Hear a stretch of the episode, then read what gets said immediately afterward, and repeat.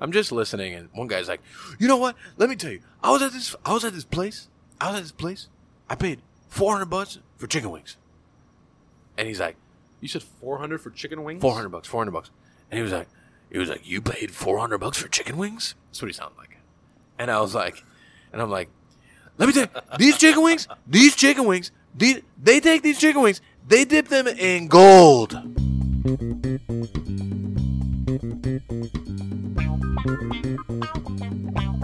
Are we actually recording already? Now we're recording. Oh, we may okay. have to change batteries in a little bit. Oh, this all is right. The least shocking thing I've heard all fucking day. Get ready. I know that we're recording a podcast, and I'm not totally, completely sure about what. No. So, to give people a little bit of context, we um, we came into this episode expecting to have a guest uh, right. for reasons that were outside of that person's control. Sure. You know.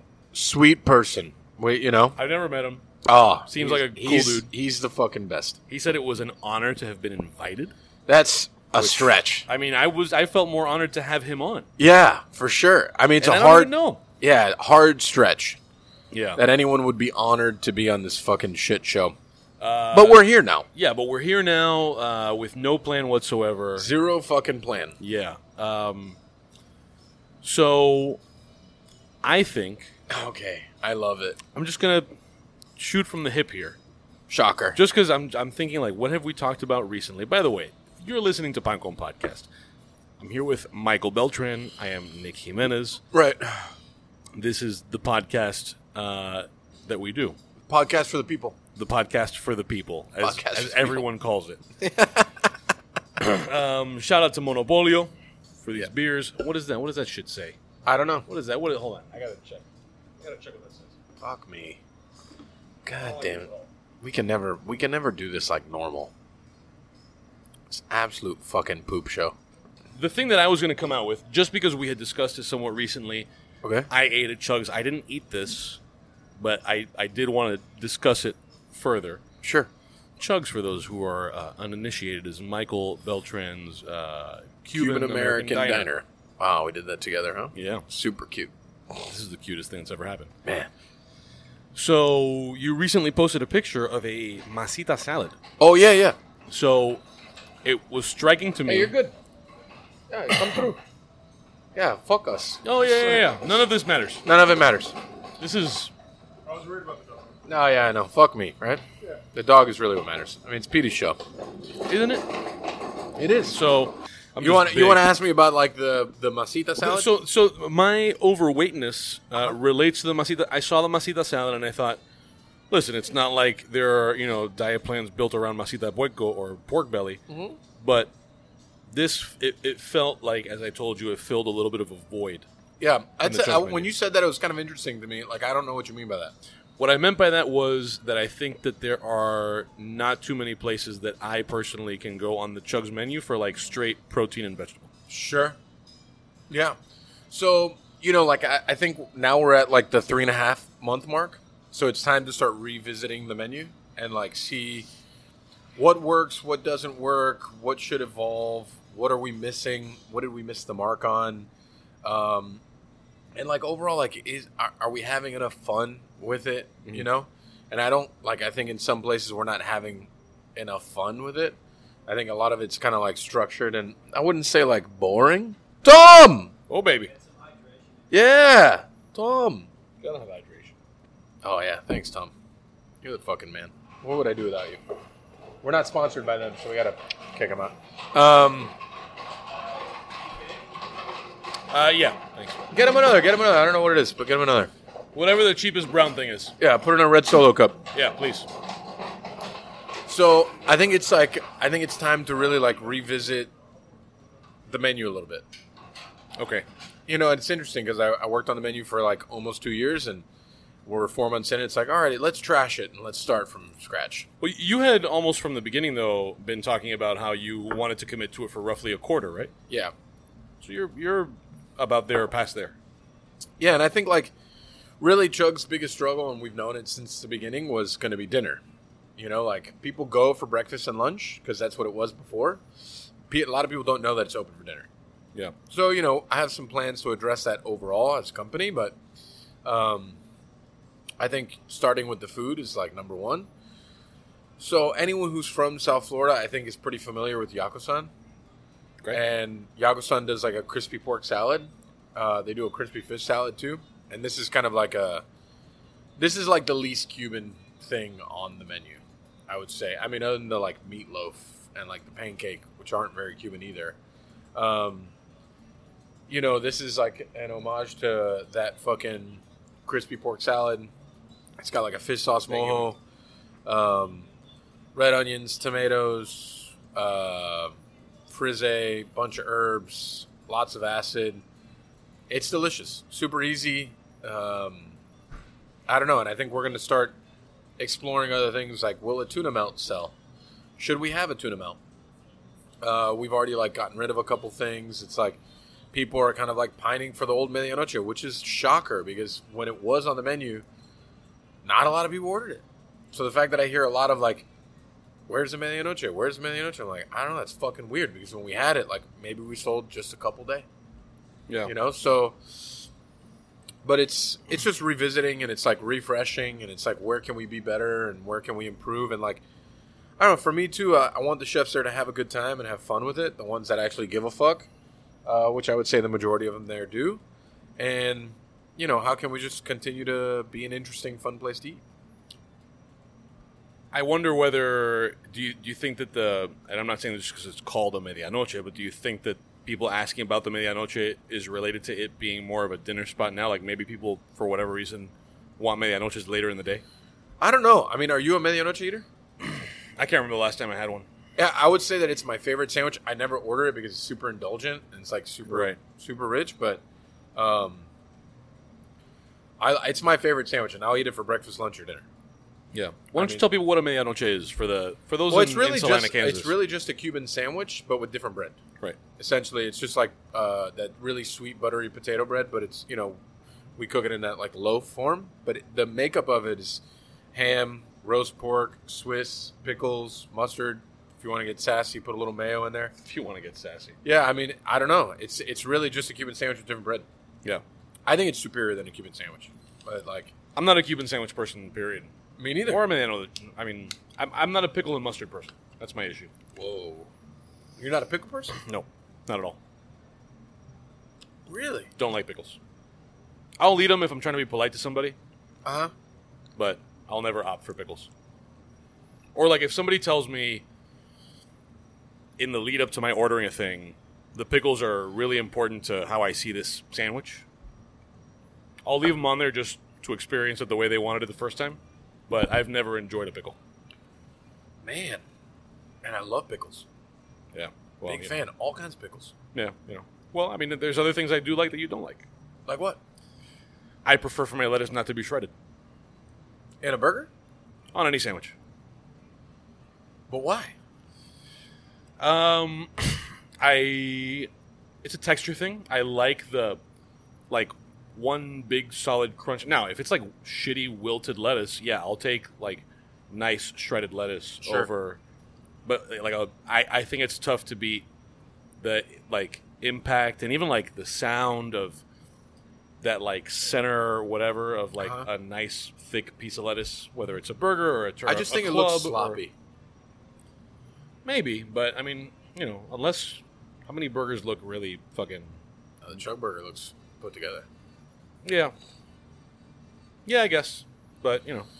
You know, I've been I've been dealing with like a, a solid amount of stress lately. Like okay. my anxiety's like pretty high.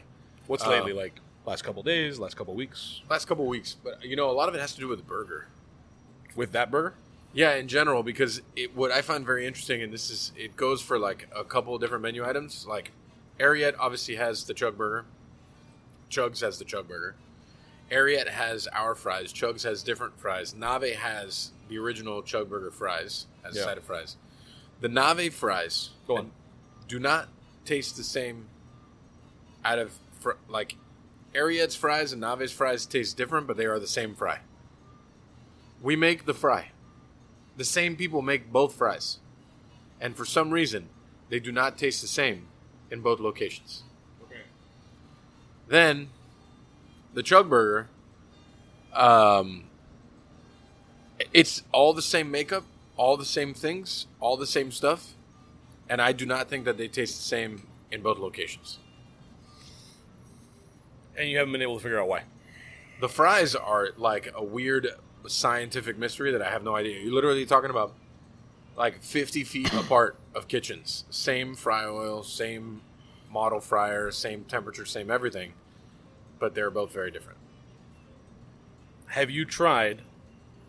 I'm just going to throw this out there. Okay. Take the fries from the one place and then eat them at the other place. No. That would be weird, but I would try it. I, I don't I, think that that's it. I, I would be shocked if that were it. No, it's definitely not it. But may, Or maybe have somebody like, you know, throw me off. Don't tell me this is happening. Sure. Did you just fart or something? No, no, no. I'm sorry. I'm tired. My bad. I No, it, it's um, it's really weird. Like, the ones at Ariete are, like, crispy, creamy, like, perfect, right. and they yeah. they keep the structure. Yeah. Nave, they're, like, not. That is weird. Super. And then, you know, like the Chug Burger stuff, it's all the same. Everything's the same. The pickles, the same person makes both pickles. Sauce, same person makes both sauces. The burger literally gets made right before service for Chugs and then gets shipped over to Chugs, which is only a block and a half away, and I just don't find them to be the same burger. Yeah. And it's really like racking my fucking... I do. I cannot, for the life of me, like it's kept me up. I, I think it would be interesting... to take all the items, like three burgers, sure, or however many burgers we're talking about. It's just two, but yeah. Two and two sets of fries. Mix them up and see if you can. You figure. probably you probably would be able, but maybe the differences won't be so stark. I'm basing this on like conversations with people who. I hear it and it sounds like quack science. Sure. But people who insist that shit like. The lighting in the room, like they'll feed people, like okay, this is the, the exact same shit, and we're treating it like a tasting, and we don't reveal until the end. That they've been eating sure. the same shit throughout, but that they thought this apple or this cheese tasted more this way or that sure. way. And I wonder whether it's possible there's some of that to it, because yeah. I have to think if the room has any kind of an impact, eating something at Ariete and eating something at Nave, or eating something at Chugs. It's all different. It's all very different. That's no, but I, the fry is like a... It's, it's just a weird... The end result is different. Yeah. And I cannot tell you for the life of me why. Yeah. At the Chug Burger in both locations, I don't think it's that. I think it may be surroundings. I think it may be like concern because, you know, like we've been cooking Chug Burgers at Ariete for six years. We've been cooking Chug Burgers at Chugs for three months. Yeah. So maybe it's that. But it's weird. Yeah, and everybody That's, everybody feels the same way about the difference? No. Ah, okay. That's interesting. Not everyone. I do get some of it. Oh, the Chug Burger at Ariate's way better. But I mean is, your staff, though. Uh, no. No, this is like humans. I'm, my staff are humans, but I'm talking about like like guests. Yeah, but, ha- but have you asked other chefs on the team, hey, do you taste the difference? No, that, that would be a good idea. Okay. Yeah. No, I mean, I mean, like Phil... My one of my corporate chefs, he's he's tried both, and he feels like there's not that much of a difference. Okay, he says that there's a there used to be a difference, but the way that we're doing the bread now, there's not. So he doesn't quite agree with you. No, uh, this makes me more interested in the result of doing this blind, like both burgers in the same. But it'll be spot. Hard; they're two blocks away from each other. How do you do that simultaneously? Time it. Eat them both a little cold. You know, have I mean, have them made at the same time. But presented to you at the same time also. So that's been one of my stresses. Okay. As of late. It's been very...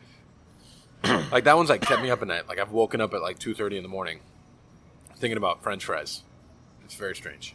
There are worse things to think about at two in the morning. That's true. Yeah. And then the second is I leave on Tuesday. I'm doing a dinner at Bresca in D C Right. Um. You know, it's, it's going to be a good time.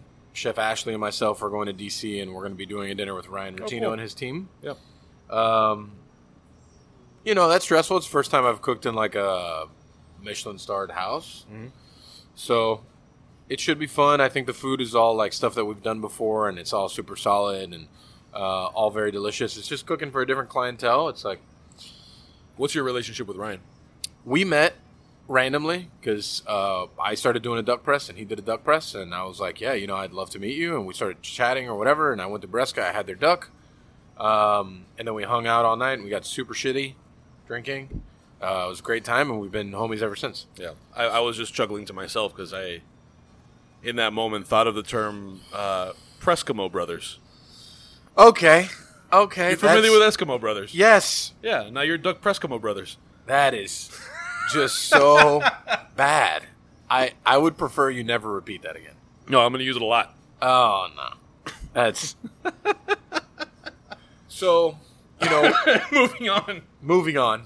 Um, we just lost a sponsorship from that, probably. So, brought to you by Cuba. Something about Impact Windows, too, no? Impact yeah, Windows. Yeah. That one definitely had impact, that's for yeah.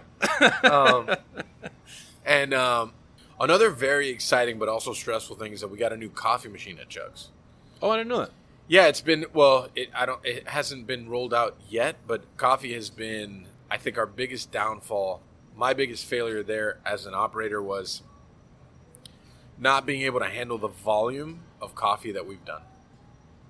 Um, like when you go to a coffee shop, like, you know, like there's a small line, you get your coffee, you do your thing. But like, imagine you add that, that line of coffee and it's like ten or twelve people deep. And then you add a full dining room of one hundred fifty people and half of them ordering coffee at the same time. Yeah. Massive failure on my part. Massive, sure. massive. So I tried to quell the problem, and we spent a fuck ton of money for another machine. And, and now we're going to try to, you know, hopefully fix the problem. So I'm going to do a hard shift here because a topic occurred to me. Sure. And I think that you'll maybe have a little more fun with this. I'm going to change the batteries. And when we come back Shocker. from this battery change, I got a question for you that I think will keep you going for a while. Right after this commercial break, Nick's got a, a question for, a for me. Break. And now, a word from our sponsors. Wow.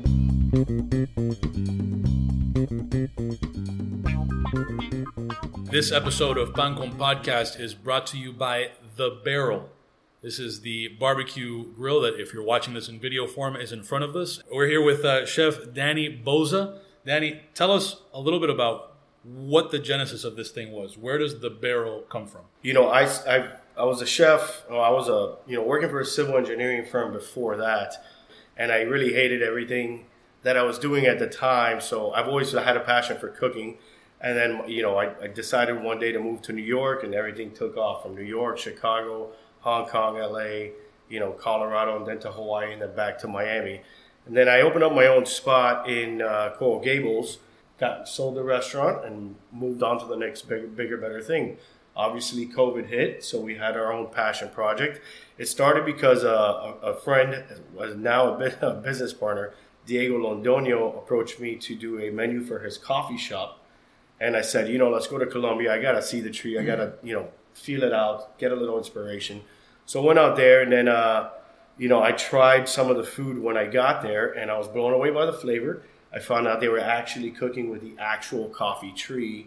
And then I saw their South American style roaster, and it was just really dinged up, beat up oil drum. Yeah. And I said, you know what? I can make something that's really cool. So myself and Diego put our heads together, and you know, it, it's a home run in my opinion. It's very sleek, very beautiful to look at.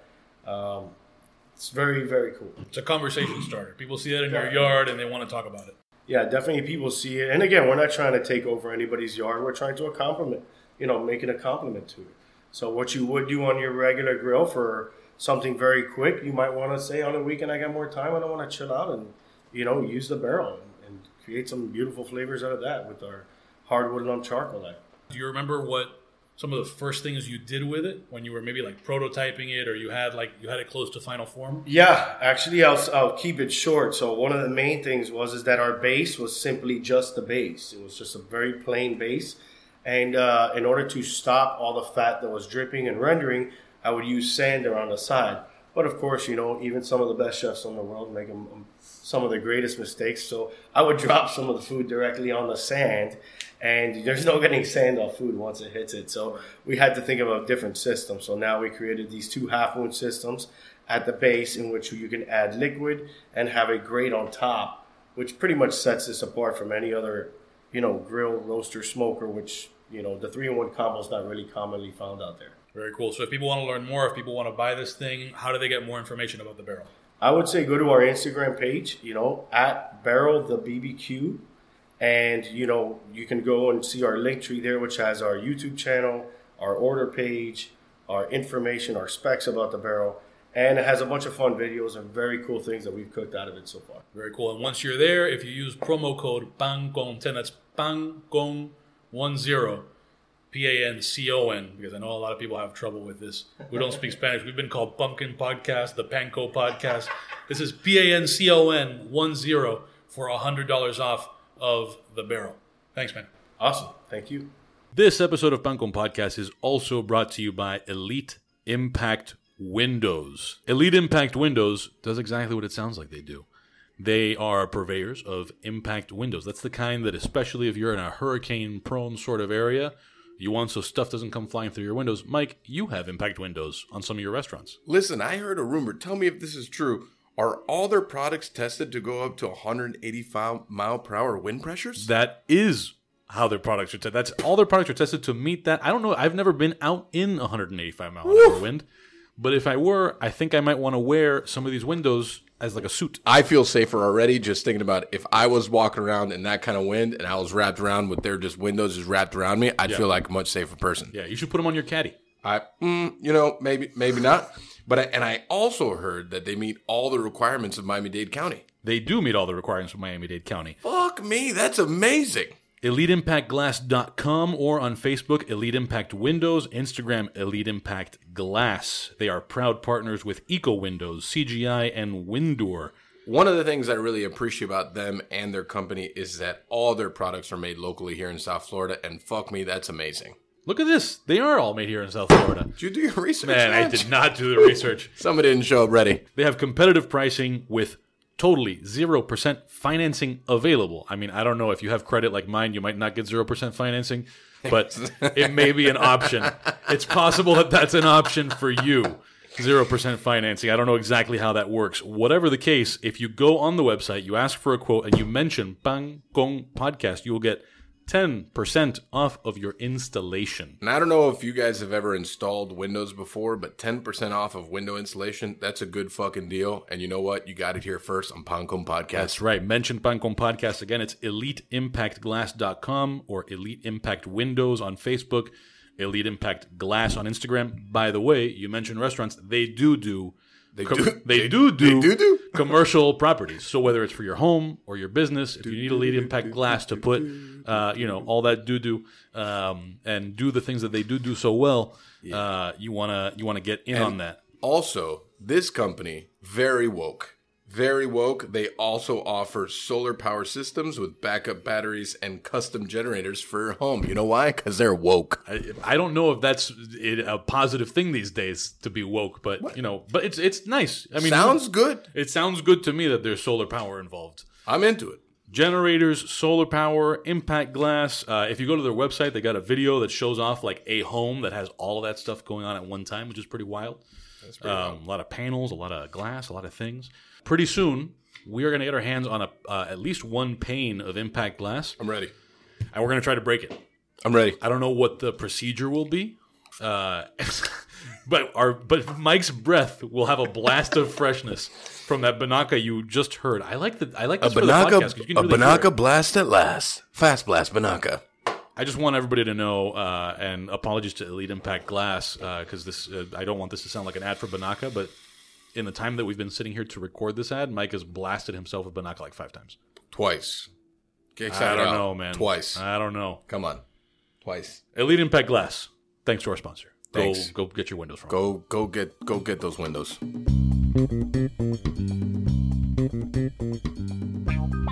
gonna do a thing that we haven't done in quite some time.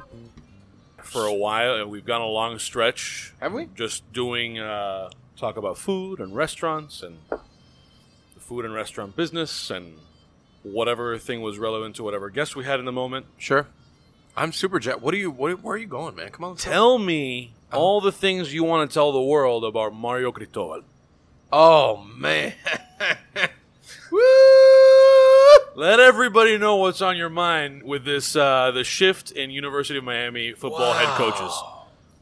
From where Manny do, Diaz to Mario Cristobal. Where do I even fucking start? I love. We haven't talked sports in such That's a long I'm saying. time. It's been a while. There's actually sports news is super loaded right now. There's a lot of things. The happening. Dolphins are on a five-game win streak, which I still don't believe them. Right. Uh, you know, it, it might be a lie. Yeah, it might, it might still be an elaborate lie, hoax. Yeah. Um, Big news. U M finally, finally made a good decision, which they haven't made. Whew. In so long. Did you feel at the time of the Manny Diaz decision that that was bad? Absolutely. Really? Okay. Abso-fucking-lutely. I don't follow it closely enough to have had an Well, opinion. You know, like, I think, and listen, Manny's a nice guy, but I think they made a cheap choice. Um, he was cheaper. You know, Mario has wanted to come back here for so long, for at least a decade. Like, I don't think he would have ever taken the Oregon job. I don't, and, you know, th- this is not just me being a homer. You know, because obviously he went to Columbus, and I'm super supportive of that. He went to U M, and obviously I love that too. He went and he coached at Alabama. He went to F I U, and then, like, he was – it was one of the only times that that program actually fucking mattered. And then, you know, he went to Oregon, and he fucking crushed it. And everyone could say whatever they want about their fucking – whatever they're in the Pac twelve or whatever, and that they're soft and they're not very good. But I don't give a fuck. They fu- – I like, he won. Every single year he was here, he won. And then on top of that, Alex Mirabal was his fucking O-line coach, and he was like his assistant head coach. And that guy's incredible. He just knows how to fucking recruit, and that's what Miami really needed. Right. Because there's so much talent in South Florida. So much. Look around the N F L. Look around. Right. I would say that the N F L is like thirty percent from South Florida. It's nuts. The entire Ravens team is from like South Florida. It's nuts. It's crazy. And it's he understands that. He is as Miami as it gets. And people said that about Manny, but Manny was just trying so hard. He was trying so hard to have this, like, swag. He hit the otro. It was like, whatever. It was dumb. Like, Mario is just that guy. Yeah. He's very, like, point blank, black and white. Like, you know, you have to have certain attributes to play for him. You have to have certain knowledge to play for him. And you have to fucking work hard. It doesn't matter how good you think you are. You need to prove it. And I've been saying it for a decade. I swear, it's a, a decade. Fucking Mark Richt, he was great. Mark, he was, but he was on the tail end of his career. That's why he retired. Mark Richt was great. Al Golden was a fucking disaster. That guy was a fucking, like, who the fuck hires a coach at a Temple? What the? F- I didn't. Temple has football? Like, it's shocking. Temple. We hired a coach out of Temple because he had like two good years. It's nuts. And then you have this guy coaching out of Alabama, crushed it there. They didn't want him to leave. I I don't know. They finally made a good move. Finally. What what happens next? Totally up to them. I like right. you know you don't know. It, it obviously college sports is very difficult. You're coaching kids at the end of the day, which I think everybody that's like a grown up needs to realize that these these humans are children. Every kid is a wild card. They're, but they're children. Right. Like, these kids are eighteen, nineteen, twenty years old. They're kids. Like, you know, they're they're a lot of these, like, older dudes, I would say, they talk shit about these kids. They're fucking nineteen. Well, not only that, but I, I and I mean, you could I mean, you have more of a view into this than I do, certainly, having played college football. But I, I don't really have much of a sense for, like, I get what you mean when you say they're children, but legally and by a lot of people's standards, they're they're adults now, but they're very new adults. They're new at being adults. I don't know what impact the all-consuming aspect of being on a U M football team, because oh, that yeah. takes over your fucking life. For sure, I played. And I don't know what I, I don't I played, know what impact. Yeah, I don't know I what impact that has. I played Division three sports, right? Division three sports, which right. was like the lowest of the low in the N C double A. And that's why I'm saying you have more of a view into it than I do, because I didn't play any sport in college. And but, it's and it was even in Division three, it was a full time job. So, like, what impact do you think that has on your maturation? Like, oh, I mean, I mean as opposed you, to like a college kid who maybe is like going to school and then working a job and like having something closer to well, like. I think that there's different variations of kids, right? Like, you know, the kids that dedicate themselves to school and they're, like, very studious and, like, their career and where they want to go. I think that's one type. And I think you have, like, the regular, like, kind of like freshman fifteen kind of kid that goes and they drink too much and, you know, they party too hard and whatever, and it takes them a little, a little longer to like find their path. When you play sports, if you like some of these kids, they go into their into college thinking that they're going to play in the pros. Yeah. And a lot of them have the opportunity to do that after two years of being in college. Especially at a program like U M's. Right. But any big program, any big program, right. you can make it. Even yeah. smaller programs now, if you stand out, there's so much film and so much like science, technology behind things that they'll find you if you're good. Yeah. You know? So, like, I find it very interesting. And the reason why I say that they're kids, right, is because, like, when you look at a pro athlete that's, like, twenty-eight years old, that's made millions of dollars in his career, and if you want to sit there and bitch and moan about their performance, they're getting paid to do that. Right. These kids are getting a free ride to college. Yeah. That's that's really where we're at. They're getting a free ride to college, and they have the opportunity to play a sport that is a child's game that they should love, and they may have an opportunity to make it to the next level from yeah. that. So this is why it always bothers me so much when people are just like, oh, that kid sucks. I'm like, fuck you. Did you ever play a fucking sport in your life? No. So shut the fuck up. You know, the kid is – he's just a kid. Yeah, Let yeah. him do his thing. And sometimes these kids are like, you know, they're fucking grown-ups at nineteen years old. Like, it just happens. But I don't know. I, I, I find it very interesting. And I think a lot of that – the people who tell me that coaching doesn't matter, they really don't understand sports, I don't think. Because yeah. – especially at that level. I think it it's several levels, though. Like, in high school – Like well, I, the, I mean as opposed to the pros. Because I think in the pros, you have some people who are such veterans that they almost – play that role in the locker room. Yeah, yeah. But when you your whole team has a, an age range of about three or four years, you need that coach to play that role. There, there is no there is no veteran college football player. There's no veteran high school football player that everybody else can look up to because they've been around forever, because it doesn't exist. So coaching matters, I think, more under well, the pros. I think that that would that statement would be absolutely correct until you watched this past Monday's football game, and Bill Belichick won the game fourteen to eleven, and he only threw the ball three times. one hundred percent. I'm, I'm not saying it can't matter in the pros. I'm no, saying I know. In, I just, in the pros, it's possible to have bad sure. coaching, but somebody who makes up for it sure. on the on the roster. I know. I just I like that game. I found fascinating because the world is so engulfed in like offense, like points. Score as many points as you can. Defense doesn't matter. Running the ball doesn't matter. And then this guy, he literally threw the ball three times, and he won the fucking game. It's It was wild to me, and I hate the fucking Patriots. I yep. fucking can't stand them. Anyone out there, and I don't, I doubt that you would listen to this fucking show, but if you're from New England, I don't fucking like you. If you like the Patriots, I don't fucking like you. And I don't want to be your friend, and I don't want to talk to you about sports. I don't like you, and I get it. Listen, that's cool. You guys are great. You have one of the best coaches of all time. Doesn't doesn't change the fact, don't fucking like you. That's it. I don't like him, and I don't like them. But, man, it's hard not to respect that. It's the same thing. It was like um, Brady leaves there, and he wins the Super Bowl. Yep. Everyone's trying to like, well, he's, you know, he's just he's only good because of Bill Belichick. That's absolutely fucking wrong. He's got better stats at fucking forty-two than he did when he was fucking thirty-two. It's just sports is a beautiful thing. Yeah. I, like I have it's, uh, it's and it, it it lends itself so much to like regular life, like day-to-day life, like how you structure yourself. How you get yourself up for whatever, how you, um, I don't know, how you approach problems. It's so much. Back to the first question. Mario yeah. Cristobal yeah. was a great hire. I'm super supportive of this. I had a conversation with Brett Romberg today, a former Pinecone Podcast guest, about right, yeah. Mario and Joaquin Gonzalez the other day, about hiring Mario. And it's like, he just seems like what the program needs. Which is like the program has been like, is is the U back? Is it, how about we just start fresh? How about we just start new? Right. How about we just be ourselves? Right. Because we're never going to get back to what we were in the eighties. We're never going to get back to what we were in the early two thousands. We got to start something new. Yeah. You know, and I love that. And I yeah. think that that's really the route to go. So I have great feelings. I'm super excited. Um, it's the first time I've actually had hope for that team since... Whew, man, a long time.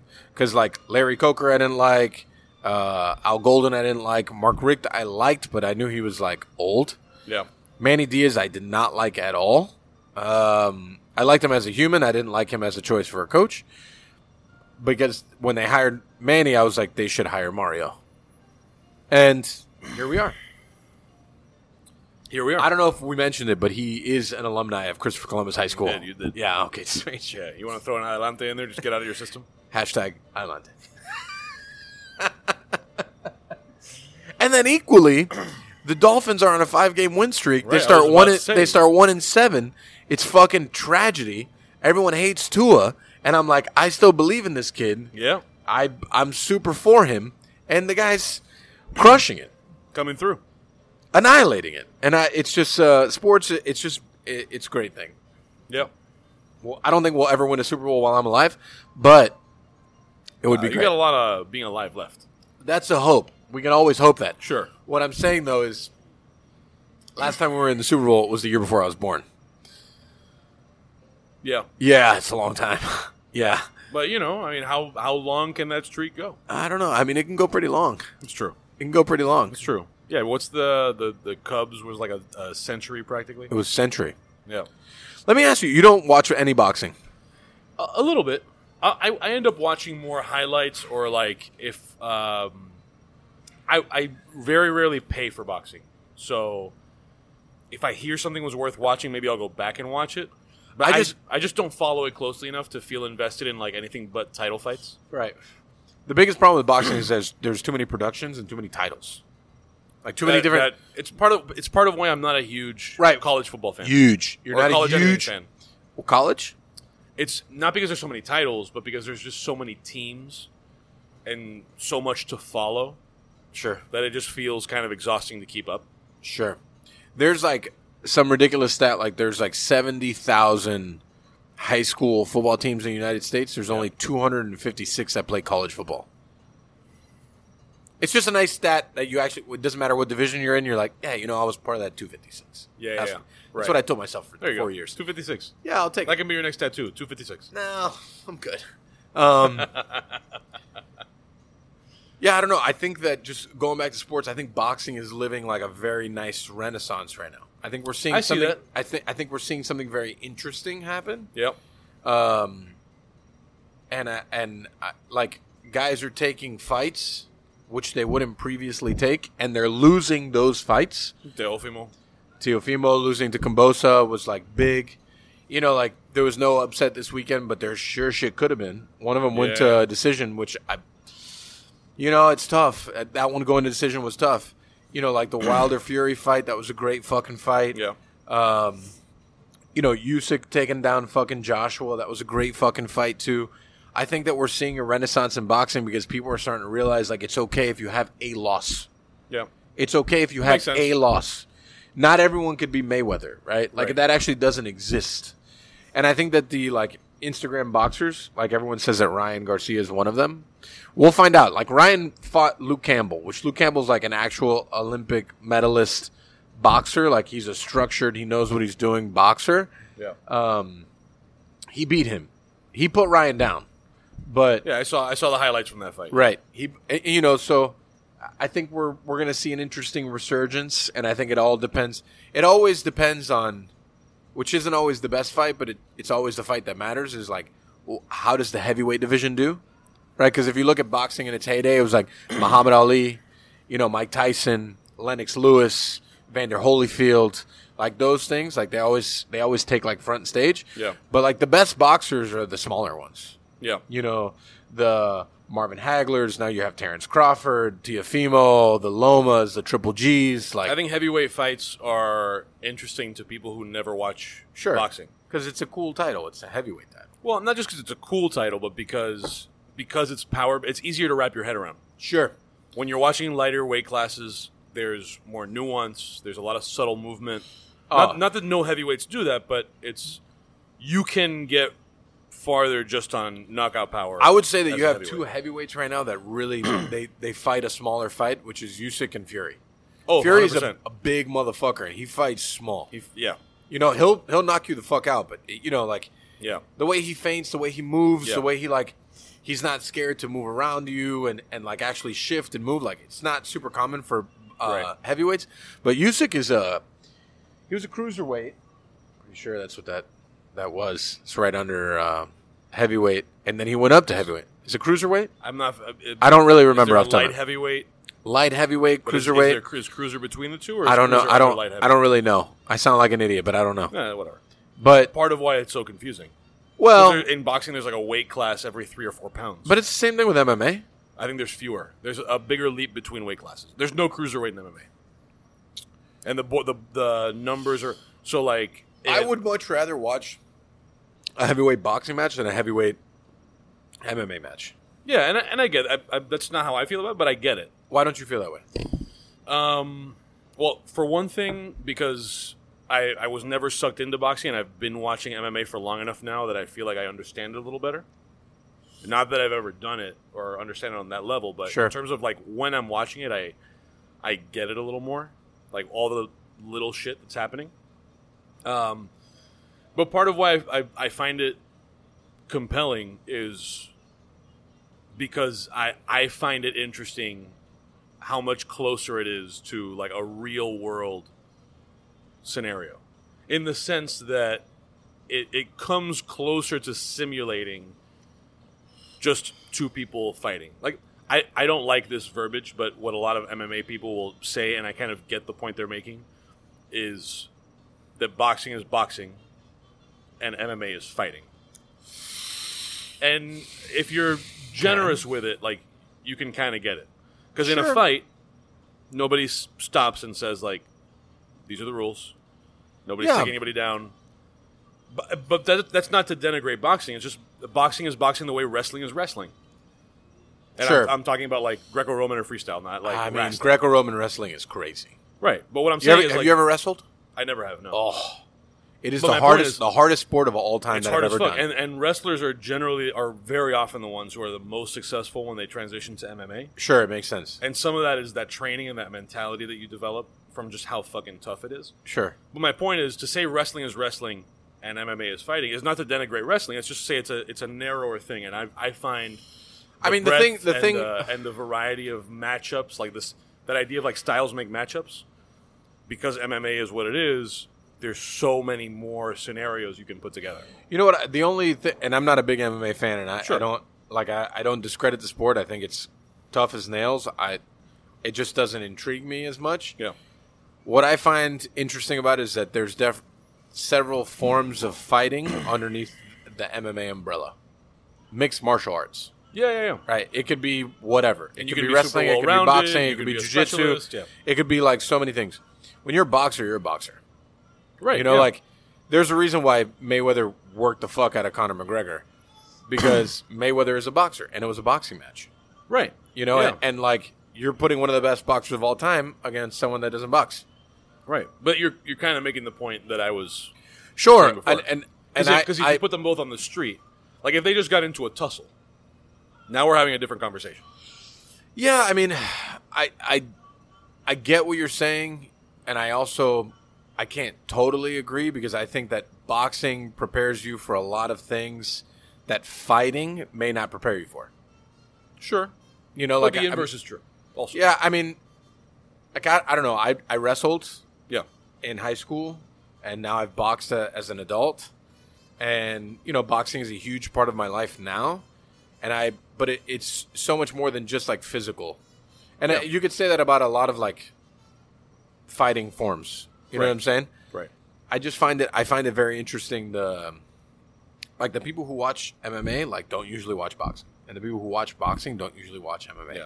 I'll say I, I appreciate boxing. The main reason I don't follow boxing is because it's so confusing. The same reason I don't one hundred percent follow N C double A like sports.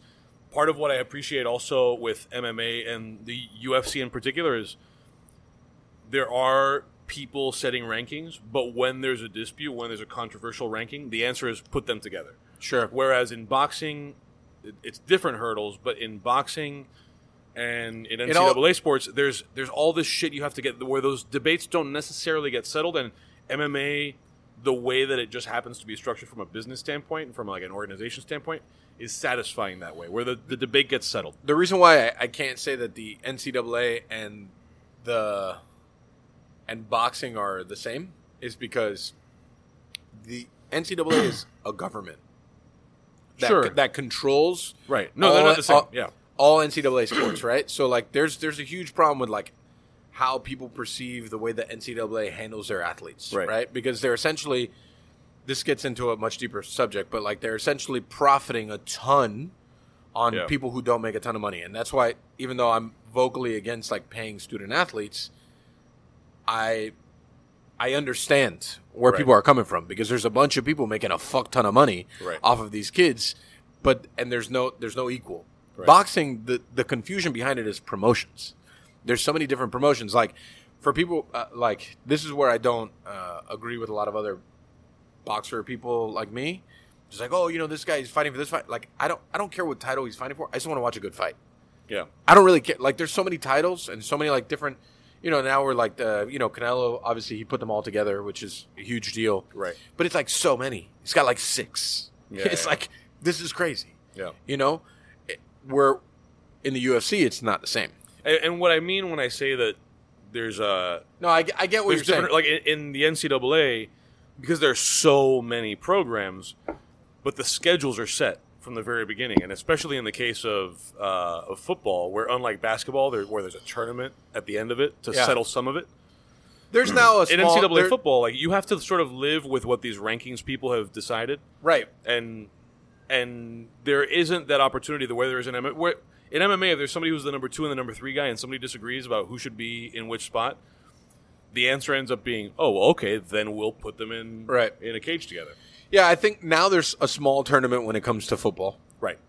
You know, which is a step in the right direction. Right. You know, which they, they went the playoff route, which has been pretty uneven yeah. several times. And like um, I don't I don't care about college basketball until the tournament starts. I have I I'll tell you that college basketball is something that has been very hard for me to follow my entire life. Yeah.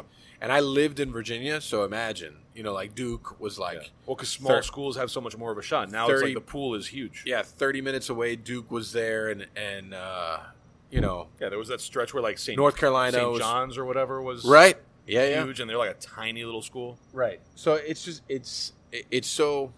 There's a lot to it. I just... I feel like boxing is living a small renaissance, mm. and they could fuck this up. They could. Easily, the money people could fuck this up like very, very fast. I hope that they don't, um, but it's been nice to watch. Like people are taking fights right now, which yeah. is good. They're taking I, fights and they're losing fights. What What would your feeling be on an organization popping up for boxing that's structured like U F C, where they're sort super of, for it? Yeah, yeah. Like, I don't know if you're familiar with One. No. So One Championship is U F C's like Asian counterpart, and there are oh, a, lot, really? a lot of Amer- a lot of Americans and Europeans fight there too. Um, I think they're based in Thailand, but they're like just as big on that side of the world. Oh shit! But one of the big differences is that on a one card, it's divided, so you'll have uh, Muay Thai fights, boxing fights, M M A fights, oh, yeah? and like you can watch fights for a long fucking time on a one card, and you see all these different styles culminating in the M M A stuff, right? Which I think is kind of an interesting way to consume that, where you, you know, sort of take in all the ingredients and then find like this is what it looks like when you blend them all. Interesting. But even if you didn't have that in one promotion, if it was just boxing with a central organization that promoted it, I think I would watch more boxing that way. But there's so much money in boxing that I think it's tough. It's to, cra- it's crazy the amount of money. It's tough in, to break the stranglehold there. It's crazy the amount of money that's in boxing. It's crazy. It's like. It's nuts. Like, these guys are making hundreds of millions of dollars on one card. Yeah. And I get it why they don't want to lose a fight. Right. I get it. If they're making that kind yeah. of money because they're they're winning fights, why would you want to fucking lose one? Yeah. Like, it's it's really, it's in another world, and it's like, you think about, like, the early boxers, like the Muhammad Ali's to the Mike Tyson's to the Lennox Lewis. Like, they, they made money, but not like this kind of money. No. Yeah. Definitely, definitely not like this kind of fucking money. And it's, you know, does it sully the sport a little bit? Sure. For sure. Uh, I think money, like, will spoil anything uh, when it comes to sports, because it's like gambling. But I guess we'll see. Yeah. I guess we'll see.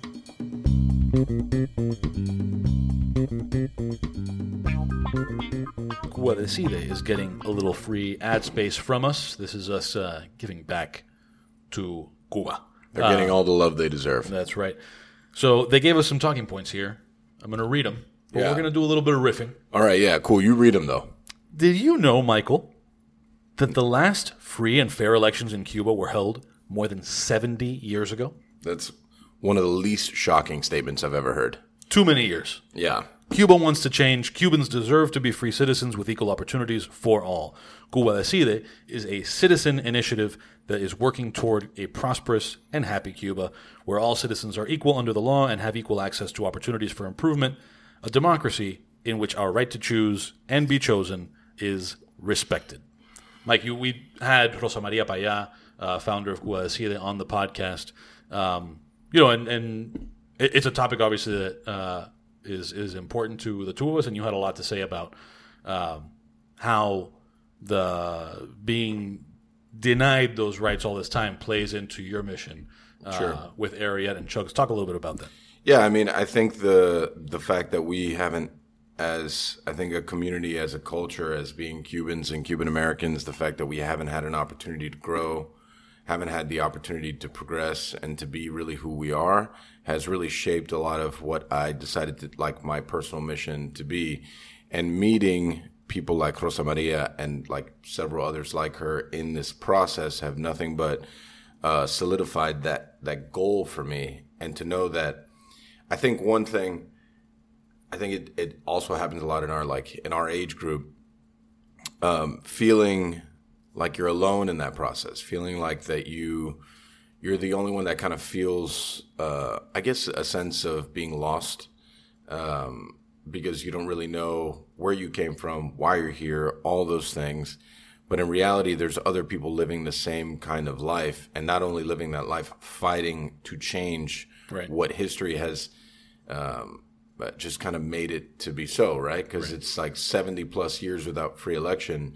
After a while, people just forget that there was ever a free election and that things should be a certain way. And there's other people fighting that fight to make sure that this doesn't stay that way. Right. So like you said, there are people who are fighting to make sure that it doesn't stay that way. And that's one of the kind of, uh, not a paradox, but one of the contradictions, right, that we've been shaped by this reality that none of us want to see continue. Right. Uh, so Cuba Decide is a wide initiative that includes Cubans on the island and around the world, along with international friends who together work tirelessly to achieve a peaceful change. They fight for a democratic Cuba and are closer than ever to achieving that goal. So what's the strategy? It's the peaceful mobilization of Cubans and the international community, putting pressure so that the people can live in a democratic system and be free. You can follow Cuba Decide. That's Cuba Decide. It means Cuba Decides in, in Spanish. Cuba Decide in all social media platforms at Cuba Decide. It's Cuba, D E C I D E, Cuba Decide, Cuba Decide.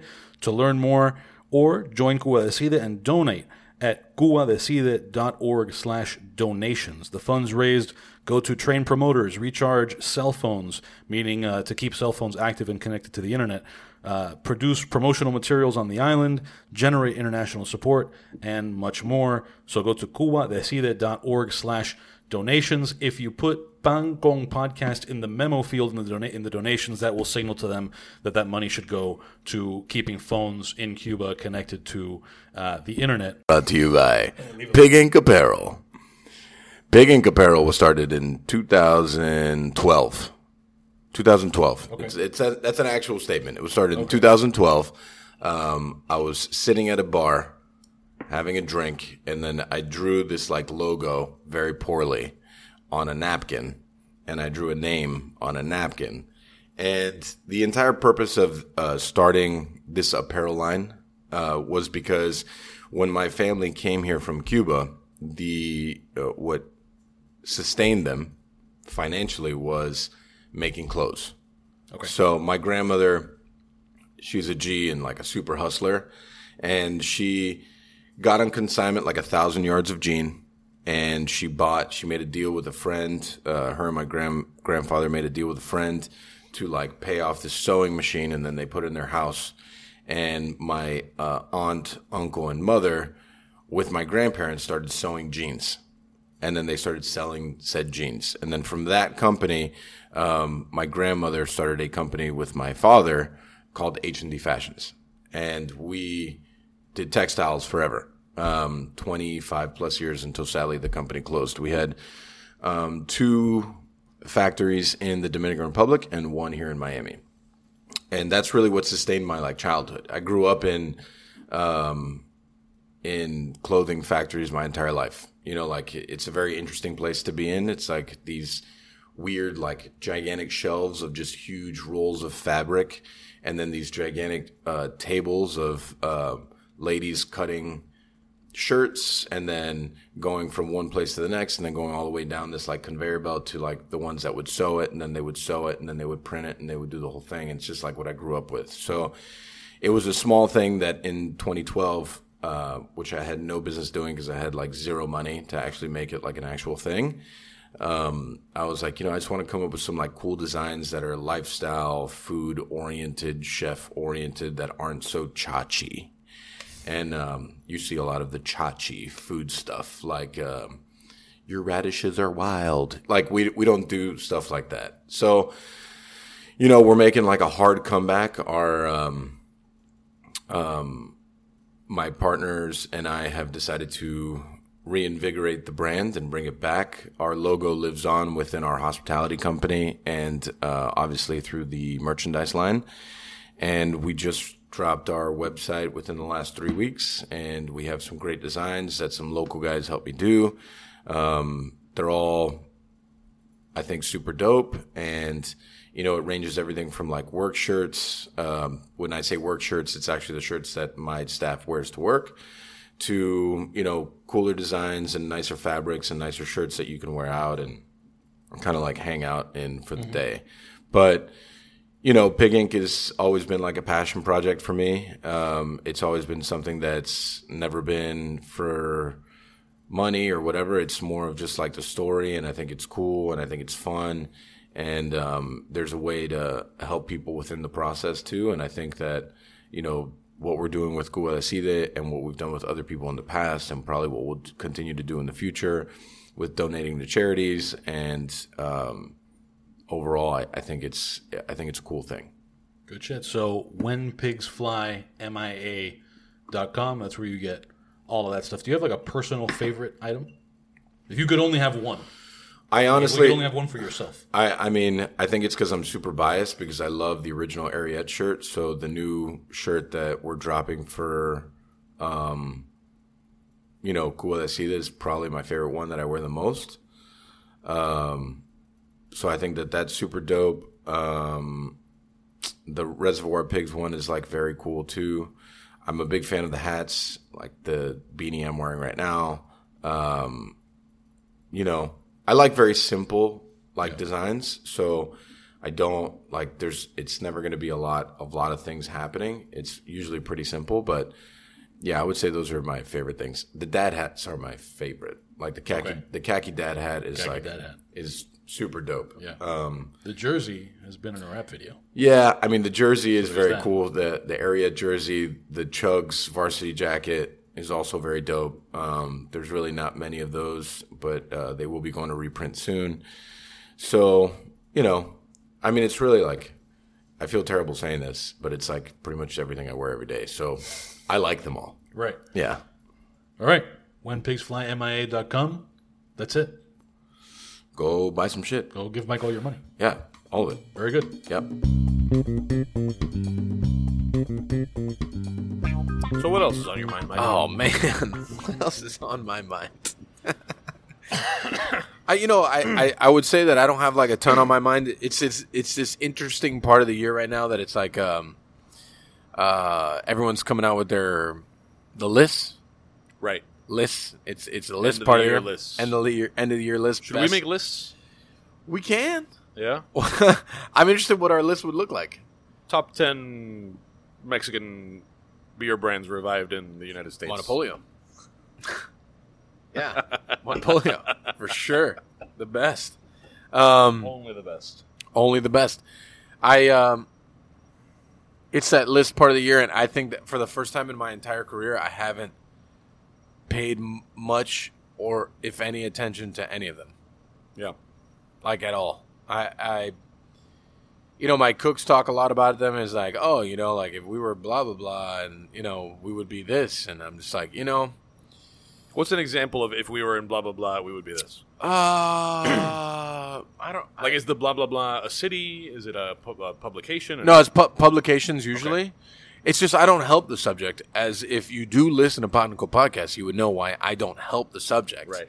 of making people like us anymore. I'll, I'll clarify. You you have railed against lists and yeah. certain media things, and from a P R perspective, you you don't, to the extent that there is such a cause, I know you don't care. Sure.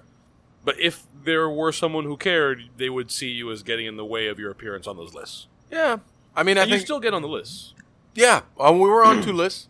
We're on yeah. some a couple lists. I got some emails. Yeah. Congrats. Yeah. Cool. It's nice. yeah. And it is nice. I mean, I guess it depends on the list and whether you respect how... Every list is different. You yeah. might respect one more than another, but... Yeah, you know, I think, like, the list... The one list that I saw... No, two uh, two lists that I saw... It was more like the company we were with. I, I was like, you know, I love all those people. And I was like, you know, it's cool to yeah. be with them on a list. Right. It's um... Nice. You know, Best New Restaurants, Chugs, was on two lists. Um, Infatuation was one of them, right? Yeah. I think Infatuation does nice work. Shout I really do. Ryan, past guest. Past Ryan guest. Pfeffer. He was on this. I forgot. Ryan Pfefferoni. Pfeffer, the Pfefferoni, yeah. He was on this thing. Um, I think that they do solid work. I think that they speak their mind, which is nice. I think that they've definitely tamed their talk because of COVID. Um, and I think that that's cool. I get it. Um, I don't agree with it personally. With my take? No, no. With with well, I mean, I, I don't know what you mean by your take. What I, I'm saying with taming talk because of COVID. Sure, I'm sure you don't agree with it, um, but I, I do think that that's what they've done in yeah. a lot of aspects, I get and it. and I I get it. Um, I but equally so, I think that they do great work, and I think that they have crushed certain people when they really, really deserved it. Los Chinos.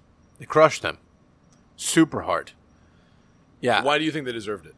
I don't disagree with you necessarily. I, I never ate there, so I can't. No, say. I mean, I well, you know, if shit was bad, it was bad. You know, I think the they did a lot of like stereotyp stereotypical profiling in their space, which they called out a lot. So I, the the reason I asked, like, why do you think they deserved it? I, I saw the what do they call it? The ride along. Yeah. They do it in. Infatuation, at least in Miami. I don't know whether they do this in other markets. They I have do. No idea. They do a ride along thing where it's like a, a somewhat real time Instagram stories sure. thing, and you know they'll walk you through their whole meal, and we yeah. ate this and this, and this is how this was, and look at this, and look at that. And watching it, it's not that I thought, oh, this is bullshit, or oh, this is, it, but because I knew that they were leading with an acknowledgement of the Los Chinos thing, and then the transition to Chi, and some of the like ethnic references or whatever in this restaurant, which for those who don't know, uh, Chi began as a restaurant called Los Chinos, and they have like a lot of very kitschy, some might say like insensitive decor, very stereotypical Chinese whatever. Um, but because the ride-along starts with a mention of that, it makes me think, like, oh, are you just, like, I don't know if ribs were in there, but, like, oh, are you eating this rib and making yourself less willing to say the rib was good because you don't want to acknowledge something they did was good since you already don't like. And it makes me question the assessment of the food. Sure. Is my point. Because they had... Uh... Maybe the food sucks. It might suck. I didn't eat it. Because uh, they had an emotional thing. Right. Or because you don't want to be seen as the publication that gave props on the food to the restaurant that you're supposed to hate. I would think, in my assumption, my observation, I think that they may have gone in with something, but I also think that from what I saw from the food, that they had all the right to say what they said. It didn't look great. No. Yeah. And then, you know, like the dragon show in the middle. I've seen so many of those. So my thing is not, did the food deserve to get hated on? It was, if that food had been at any other place, would they have been as harsh? Yeah, but a lot of other places don't open saying that they're going to be X, Y, and Z. Yeah. You know, like there's a there's a bunch of like regular, everyday kind of like dumpling places that are opening. Maybe not dumplings, but whatever, sushi places or whatever that open and aren't very good. They're just opening a restaurant. That's why Miami has nine zillion restaurants and not nine zillion that are good. Yeah.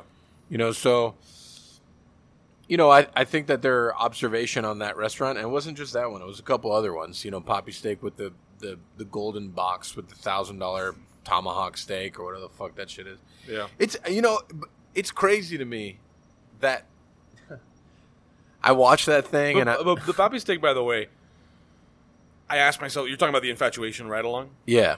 I, I asked myself the same thing because I, I know where Ryan stands, at least I think I know, on the Grutman-esque places.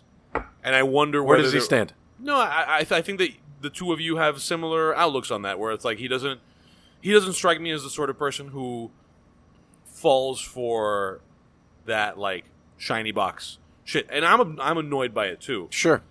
And maybe if I were doing that ride along, I would do the same thing. But it makes me wonder, like, what if that steak was really fucking good? But you don't want to give props to all the, which I, I would feel weird saying any. If I went and I had to do a write-up, I would feel weird saying anything there was good because it's just so fucking obnoxious. But let me ask you a question. Yeah. Let's say the steak is okay. Let's say it's okay. Yeah. Yeah, yeah, okay. And let's say you pay a thousand bucks for it. No steak is worth a thousand dollars. Okay. So you answered the question. That, I mean, I, I think in essence, yeah, he's making a big deal of, like, the golden box and the smoke and the whatever. But if you're paying three hundred bucks for a steak, five hundred bucks for a steak, right, and the steak is not good. I mean, I, I don't really I, like. I'm not a red meat eater, but no steak is worth a thousand bucks. No, no. But and I'm talking about other items. I mean, the thousand dollars. I was at so I was like, at I was I was at one of our favorite cigar bars, uh, Galliano Cigar Room. Yeah, that one. But, you know, so I'm sitting there. I'm at the bar. The bartender already knows, you know, like, what I drink. She's making me my drink. She's super nice. I'm watching the game. And I'm listening to these two guys behind me. Uh, and one of them is uh, he's a restaurant guy. And I feel like I had met him before, and I don't remember when or why. But I didn't want to engage in conversation. So I'm just listening. And one guy's like, you know what? Let me tell you. I was at this, I was at this place. I was at this place. I paid four hundred bucks for chicken wings. And he's like, you said four hundred for chicken wings? four hundred bucks, four hundred bucks. And he was like, he was like, you paid four hundred bucks for chicken wings? That's what he sounded like. And I was like, and I'm like, let me tell you, these chicken wings, these chicken wings, these, they take these chicken wings, they dip them in gold. Like it's good or like it's ridiculous? No. Like actual gold. No, no, no. He's saying this like praising it or yeah, like, like how stupid is this? No, no. But let me continue. So he's like, they they crust, they they dip these chicken wings in gold. And he's like, they dip them in gold.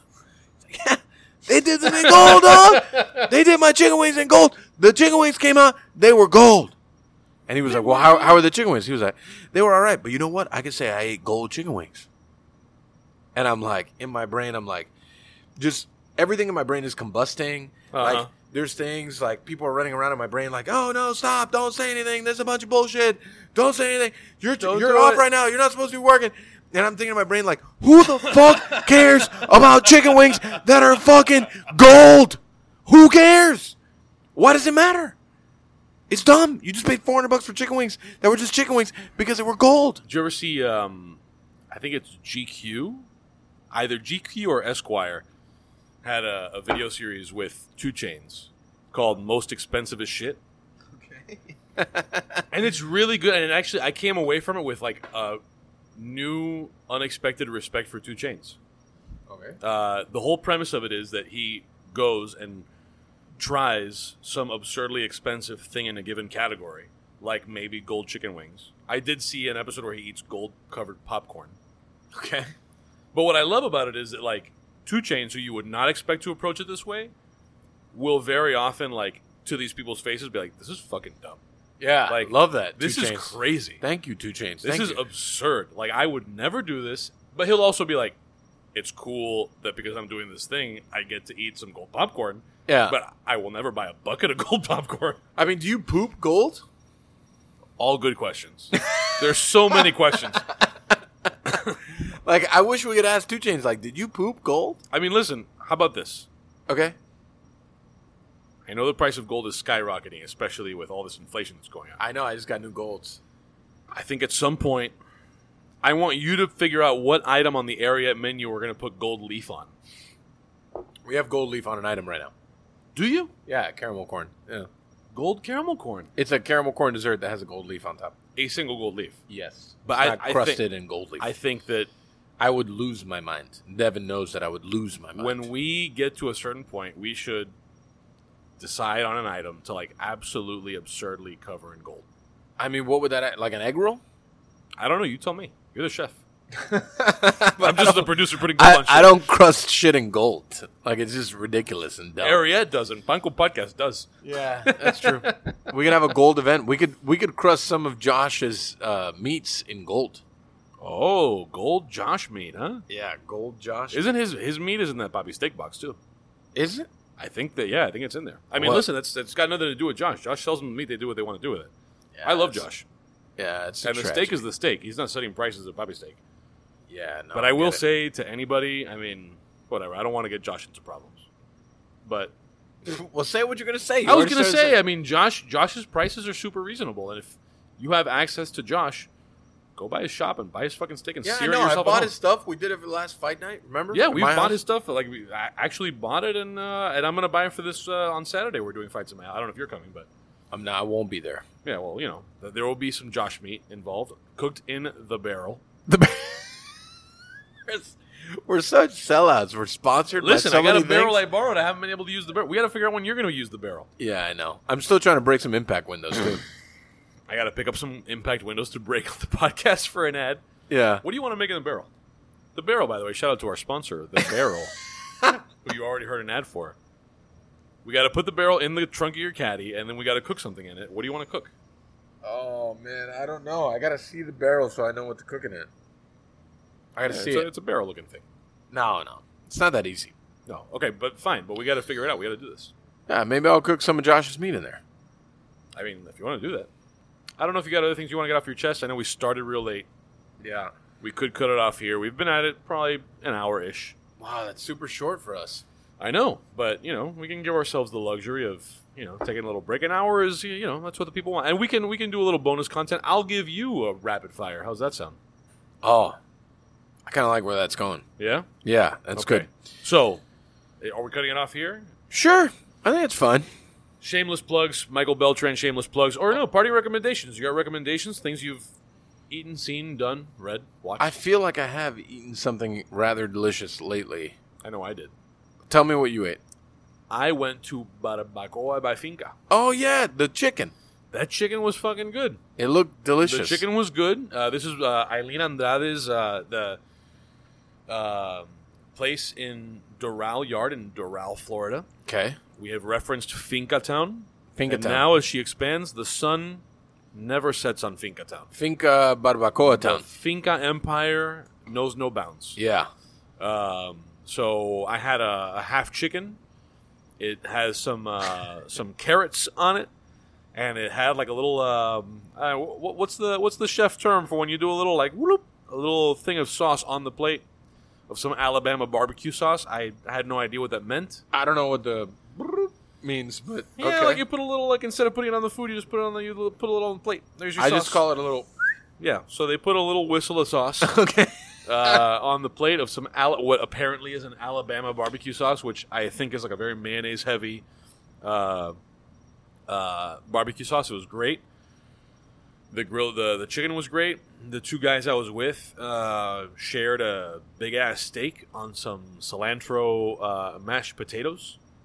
Uh, which I could be wrong. I didn't ask Aileen. She seemed like she was very in the weeds in that moment. Oof, I know how uh, that feels.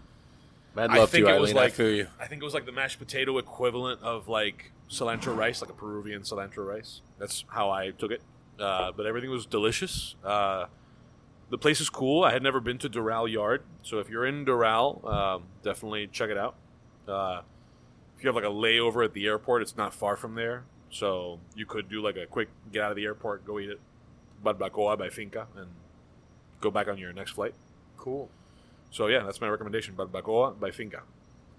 Well, my recommendation will be something that I have recommended before, but I went and I had different food and it was still delicious, which was I went to Luca by our uh, good friend Giorgio Rapicavoli. Still haven't eaten there. I feel terrible. You should. And um, it was, I mean, I had the shrimp diavola pasta, and it was delicious. Super delicious, cool. Super good. Um, it is what I needed at that moment, and it was, like, just perfect. Cool. And I loved it. Yeah, I gotta, I gotta make it a point to go there. I'm gonna probably take some of this new day to ad money we're getting, and I'll let you know as it happens if you want to join for any of it. But yeah. I, I feel like we've had so many people on this podcast whose restaurants I have not had an opportunity to go to. Right. Um, I mean, I would say that, you know, the biggest letdown of twenty twenty-one was in twenty twenty, Nick sponsored a Christmas party for Pinecone Podcast, and he has not done that this year. And when I say sponsored a a, yeah. a a party, was just me and him getting super fucked up at a bar uh, midday. Yeah. And where do you uh, want to go? Where should we go for our Christmas party? I don't know. We went to a pretty ratchet, shitty bar for you call twenty twenty. It ratchet? Yeah. I I I think I know. We might have different definitions of ratchet. I think I know what you mean, and I agree with what you mean. Sure. Um. You know, we ran up. Which, ha- which we past guest's place would you want to go to for our Christmas party? No, I think we should. I think we, we should keep the money in the family. No, I know, but we can't though. We need to go somewhere like actually ratchet. None of our guests have ratchet places. Just me. I'm not a guest, but yeah, you don't, I don't think I mean, so. La Cocina can be a little ratchet. That's true. It can. I, I'll actually be there for a to- uh, toy drive on That's Sunday. Right, yeah. yeah. Yeah, the Cadillac Kings of South Florida will be uh, God. putting on a uh, toy drive this Sunday. From yeah. eleven to five at La Cocina and Stevens Deli. Yeah. Oh, that okay. Thank you. Uh, uh, I'm gonna. Uh, I might have to cut something out here because I don't think a friend of mine sent me an email I asked for with information. But um, I will do a makeshift, like super on the fly plug here. One of my best friends is Matt Cusher's. I think her title is marketing director. Sure. Super fancy title. uh, her name is Chris uh, Christina Sednuda. Her Instagram, and there's a reason I'm throwing this out there, her Instagram is Chris E. Cernuda. C R I S E C E R N U D A. C R I S E C E R N U D A. Every year, Chris... which apparently some people call her. I call her Christy. Christy, who is a wonderful person, and a bunch of her wonderful friends, including our friend uh, Lynette Cairo. Oh, uh, Lynette. Uh, yeah, Chris, uh, Christy and Lynette have been oh. super tight for a long time. Lynette uh, I, kills me, man. Uh, they do this thing where they adopt multiple families for Christmas. Oh, yeah, we're doing... I, I told Lynette that we would uh, sponsor yeah, some of that. So, so my friend Christy is like in a little picadigo of people who do that. Uh, so go to Christy's Instagram and look for uh, for information there on how to contribute to their efforts. Um, I can tell you... I have a flyer. Uh, for the past seven years, our tribe of women has been adopting local families and sponsoring their Christmas. Every dollar you contribute helps us spread holiday cheer. There's a Venmo scan thing. Uh, if you'd like to donate, scan Q R code above or Venmo at Christmas K P X seven. Yeah, Christmas K P X seven. Yep. And to give you an idea of some of what they're doing, I won't say because I'm not one hundred percent sure. Because this is just like a, a group of friends who do this. And they kind of take cues from a, a reputable uh, organization here. So I'm asking our listeners to just trust the two of us, that these people are trustworthy. Trust us. Trust Look us at like me in the eyes. So many other things. Look at me in the eyes. But to give you an idea, deep in are, my eyes, uh, families in need in South trust Florida. Uh, this this group of people is hooking them up or looking for donations to help hook them up with.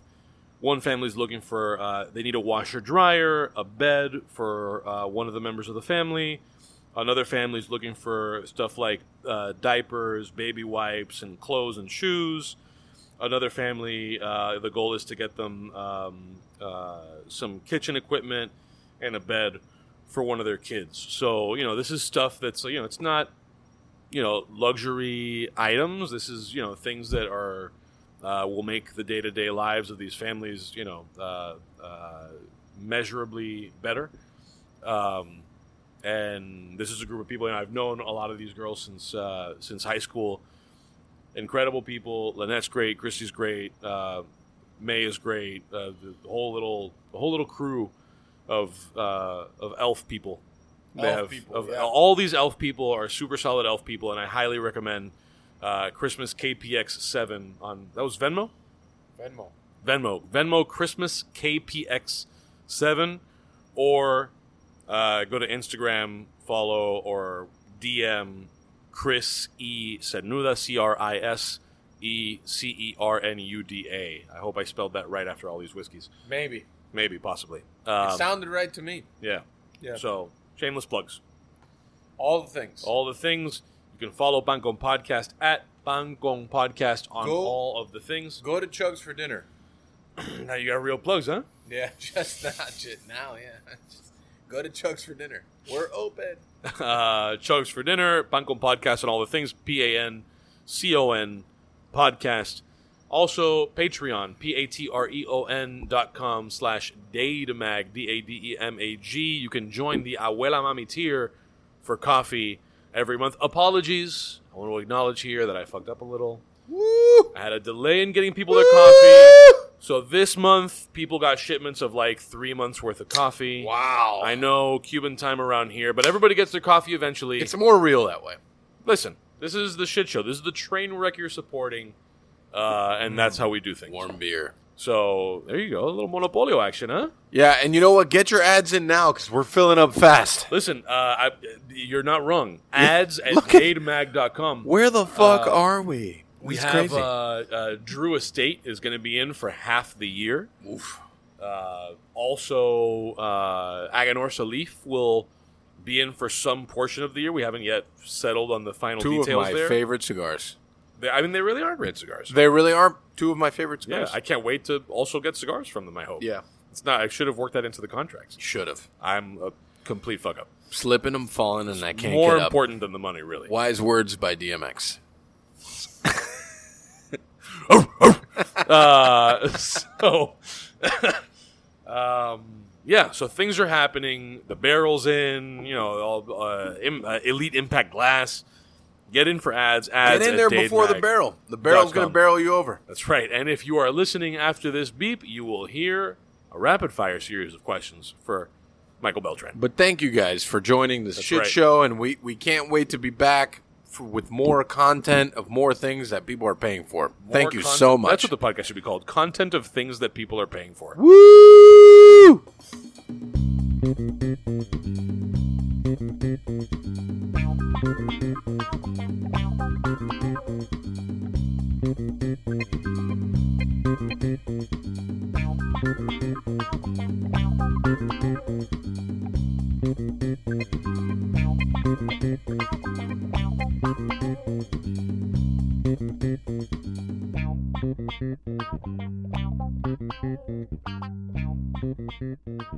Thank you.